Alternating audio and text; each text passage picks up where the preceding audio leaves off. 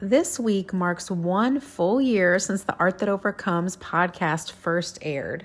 I can't quite believe that every single week for the past year I have posted an episode, and some weeks even two episodes. I've just been putting one foot in front of the other, one committed action, and then another committed action until one day I woke up and realized I'd created 60 episodes. I'm curious are there things you've accomplished in life that you now look back on and think, wow, how did I get here? I actually did that. Sometimes we don't stop to give ourselves credit and celebrate our accomplishments because we may not even notice how far we've come. And that's because anything we achieve in life is done so in small increments, small steps. Welcome to Art That Overcomes, where we are redefining our identity after narcissistic abuse.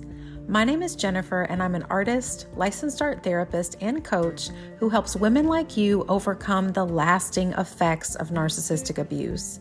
It's the anxiety, self doubt, and lack of confidence that can keep us stuck, even long after the abusive relationship has ended.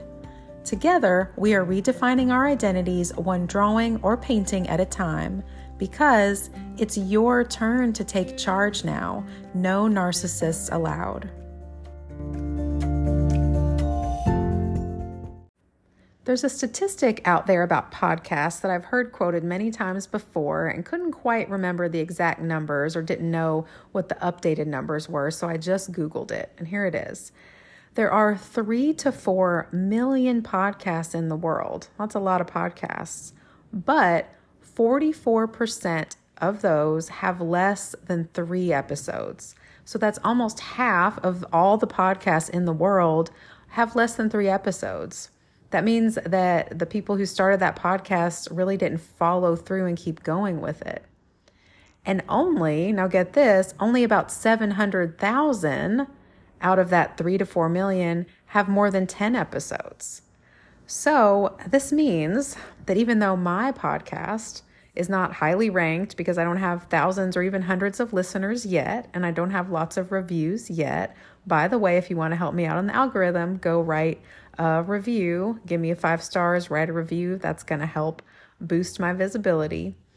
But I digress. Um, even though I don't have lots of listeners right now, I'm still in the top percentage of podcasters. And that's crazy to me because it's simply because I stuck with it, right? 700,000 of us out of 3 to 4 million stuck with it at least past 10 episodes, and I'm at episode 61 right now. So I didn't give up. That alone means I'm more successful than most people in this area. I just followed through. I used to think, up until really the past couple years, that I was actually bad at following through on things. And you might be thinking, no way. Jennifer just said that she's been consistent with starting this podcast out of nowhere. You might see other things I do and think that, no, Jennifer's really good at showing up and following through. But I didn't think I was. You know, I'm I'm very much a vision caster. I'm definitely have like an artist brain. So I would always say I'm a vision caster. I have big creative ideas, but I can't follow through on the details to make my dreams a reality. And really, what I was feeling when I would say that was the struggle, right? Like it's hard for me to follow through. It's often hard for me to hone in on the details of what I need to do next and to put one foot in front of the other and to do that to make my dreams a reality. But the truth is, I am good at doing that. I push through that struggle. So over time, I've learned that, you know, just like a lot of other views that I had of myself, especially coming out of the abusive relationship, those views were flawed. I'm now able to look at the evidence in my life. This is a key skill taken from cognitive behavioral therapy to look at the evidence in our life to see if what we're thinking really adds up, to see if it's true. So I remember you know, I've done this over the past couple years and then just recently again with thinking about, wow, did I really create this podcast for an entire year? I've looked at evidence to back up my claim that I'm bad at follow through or looked at evidence, you know, that I'm actually good at it. And so what I realized thinking back over the last several years is there are a lot of big moves I've made. So, one was renting um, my first art studio after the end of my abusive relationship. I wanted an art studio like I'd had back in college. I wanted that freedom to create art and get messy and, you know, leave the mess there. And that felt intangible for a while. But then I reached a point where I did follow through on that that again, it was hard, it was a struggle, but I did follow through. So, okay, maybe I'm good at it. Then I had a dream of starting my own business. I'd actually had that dream since before the end of the abusive relationship. And I had tried and failed multiple different ways to start, you know, private practice art therapy. I experimented and I learned from each one of those steps. So it wasn't necessarily failure in the sense that my dreams totally failed and were crushed, but I took each each um, experience as a learning opportunity. And then eventually I did create my coaching business, which this podcast, you know, is about helping to explain to you all what my process is, what my what my coaching involves. I want to share this with as many people as I can and I was passionate about that and I kept working at it. And then I wanted to buy a house on my own. That was another big accomplishment. Um, and I did do that quicker than I even expected. Things just sort of fell into place. And then I felt a tug on my heart to start a podcast, like I said. And so I did that too. And so that belief that I was bad at following through on things, it was a lie that I told myself for years based on the way other people viewed me and what they said about me. And I'd internalized it. So some of these people, you know, in our lives who who tell us these things, tell us we're bad at things, who criticize us, who um, maybe reinforce the negative voice already in our head. Some of these people are abusive and demeaning, you know, in the way they criticize our particular personality traits and methods of going about achieving our goals. And others aren't necessarily abusive, but maybe they just lack an understanding of how we might go about things a little differently than they would. You know, we're living our own truth, our own path. Or maybe these people in our lives can be jealous of what we're achieving. And so they make negative comments because they actually envy the fact that we're able to follow through and do things. You know, we're moving forward on something that's important to us, and maybe they feel like they can't do that. So, what I want you to reflect now what have abusive people in your life convinced you that you're not good at? Where do you question your abilities? Or where have you questioned your choices? You know, like were you criticized for leaving the abusive relationship, even, or criticized for staying too long? It definitely goes both ways. So often, these critical messages from others have way more to do with their own insecurities, like I said, than they do with you and your life and your choices and your actions. So I encourage you to look for the evidence. Look for the evidence to the contrary, um, evidence to negate these these negative views of yourself. Don't automatically believe these messages from others. And if you've already internalized it like I had where it is your inner voice, then don't believe every self-critical thought that you tell yourself.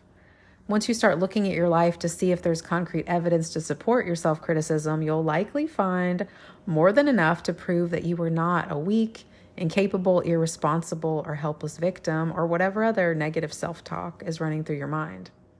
Now, I have to note for my fellow realists out there who don't like too much positivity, no, I'm not asking you to ignore all of your legitimate flaws and like turn into some kind of narcissist yourself and refuse to look at anything negative or refuse to take accountability for your own mistakes or shortcomings. I'm not into toxic positivity, and that's not at all what I'm asking you to do. But my guess is that if you've survived a relationship with a narcissist, that you have a tendency to err on the side of being too self critical. And that's because our, abuser, our abusers were critical of us and we internalize those messages. So I'm not encouraging you to approach yourself with, um, you know, with like these rose colored glasses where you're not seeing reality, but I'm asking you to approach yourself with some love and acceptance. I truly believe that the way we can best support ourselves and continuing to move forward with our healing and our goals is through a balance of both self love and acknowledgement of our own mistakes. We need both. So let's just make sure we're not swaying too heavily toward one end of the spectrum or the other. You can't, you absolutely cannot take meaningful steps forward if you don't believe in yourself, if you don't have your own back. Now, today, um, on this anniversary episode, I'm actually not going to share a new piece of art and writing with you. But if you head to my Art That Overcomes Instagram page or to my personal page, which is Jennifer Anne Kramer, um, the links are in the podcast description. You'll see an image I've posted that includes multiple photos of past drawings from my sketchbook. Um, some of these have been shared on the podcast, some of them maybe not but it's a lot of it's a lot of crazy colorful emotional crayon scribble drawings uh, mostly. And one of the things i love about keeping a sketchbook or journal or about just creating art in general and i've shared this so many times before what i love about that is that we create a record of our healing journey. So i can look back over these past drawings and you know reflect on what i've been through and how far i've come.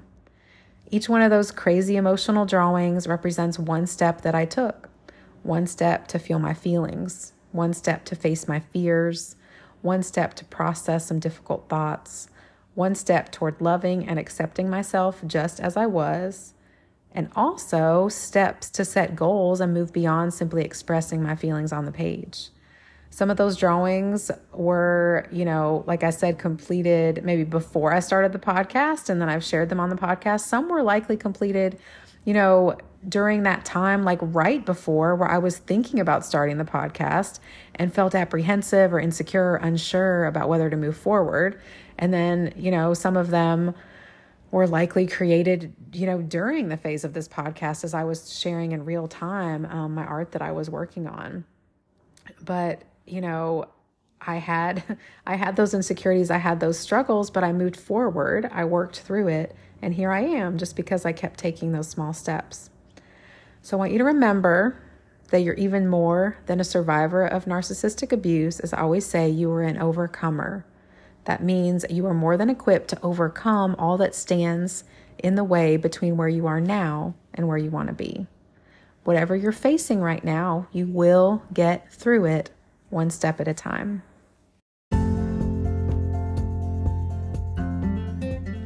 Now, before we move on to imagine what message your future self might have for you today, I want to let you know how you can join me in this process of using art to redefine your identity. The Redefine process is an online group coaching program where I teach you the same art and writing technique that has been so life changing in my own recovery. It's how we connect our thinking brain and our feeling brain and access the thoughts, feelings, and limiting beliefs that need to be heard. The Redefine process is included in my monthly Redefine membership, along with much more. You're also going to get access to live coaching calls, community chat with other overcomers just like you, the option to schedule one on one coaching sessions with me if you need more support, and several additional courses too. Just search for Redefined by Jennifer Kramer in your App Store or go to the link in the podcast description to view the web based version. I can't wait to see you there. A message from your future self. You are doing a good job. You are doing a great job. You are amazing. You are so much farther along than you realize. I'm proud of you. I am proud of you. I am proud of you. Do you see what I see? All that's required for you to reach me, to get to this future place where you so long to be, is for you to keep going. Keep putting one foot in front of the other. Keep doing the work. Stop second guessing yourself and trust that the next task in front of you is the next right thing. You've made the right choice.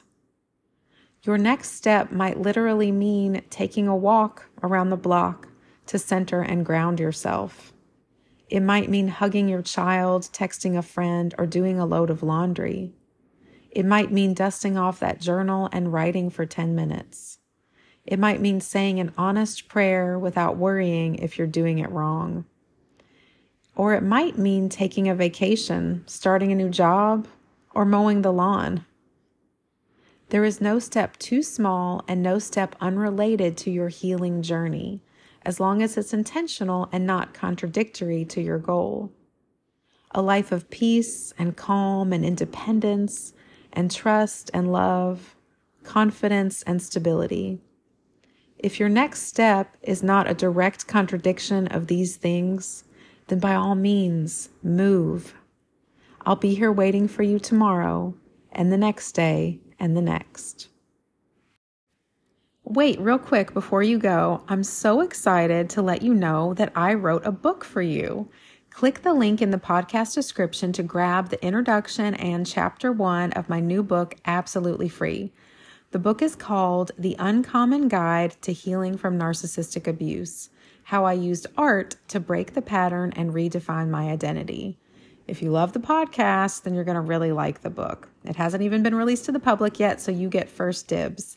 The entire book will be available for pre order soon, but until then, you can get started for free right now with the introduction and first chapter. I've got all the feels about this one, Overcomer. I'm so excited, and I thank you so much for joining me on this next part of my journey. I can't wait to hear your feedback.